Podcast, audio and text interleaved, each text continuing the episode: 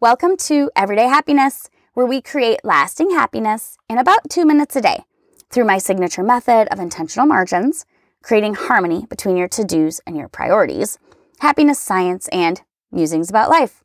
I'm your host, Katie Jefcoat. And did you know that sugar reacts in the brain the same way that cocaine does?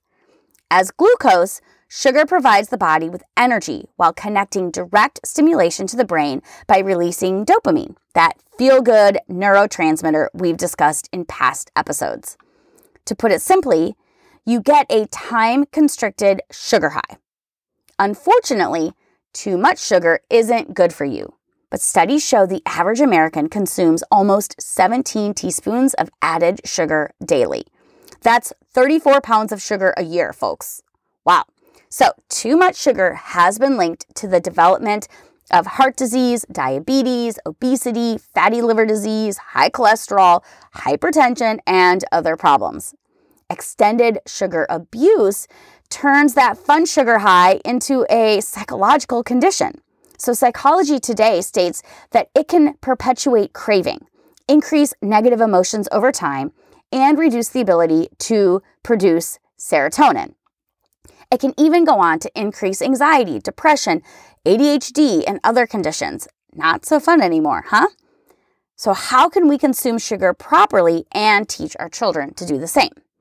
First, sugar is not a substitute for happiness. It can be tempting to want to shove your face full of a cake, right? When we're stressed, because it triggers that feel good hormone. But it doesn't last, and the long term effects really can be detrimental rather than looking to get a sugar high for a quick spike in happiness, I recommend finding an alternative source of joy, such as exercise or reaching out to a friend, writing a gratitude list, or anything else that would make you happy. Second, minimize artificial sugars. While I'm not saying you can never have ice cream or cookies again, it is essential to reduce artificial sugar consumption. If you're craving something sweet and you're hungry, I might suggest trying blueberries, bananas, carrots, or other forms of natural sugar. Third, ditch that sugar reward. It could be tempting to place sugar as a reward for an accomplished task, right? Such as getting an A on a school project or completing a tough challenge at work. But this theory doesn't teach healthy processing. Rather than using sugar as a reward, we suggest experiences like going outside to play, going out with a friend, trying something new to use as a treat for a job, job well done.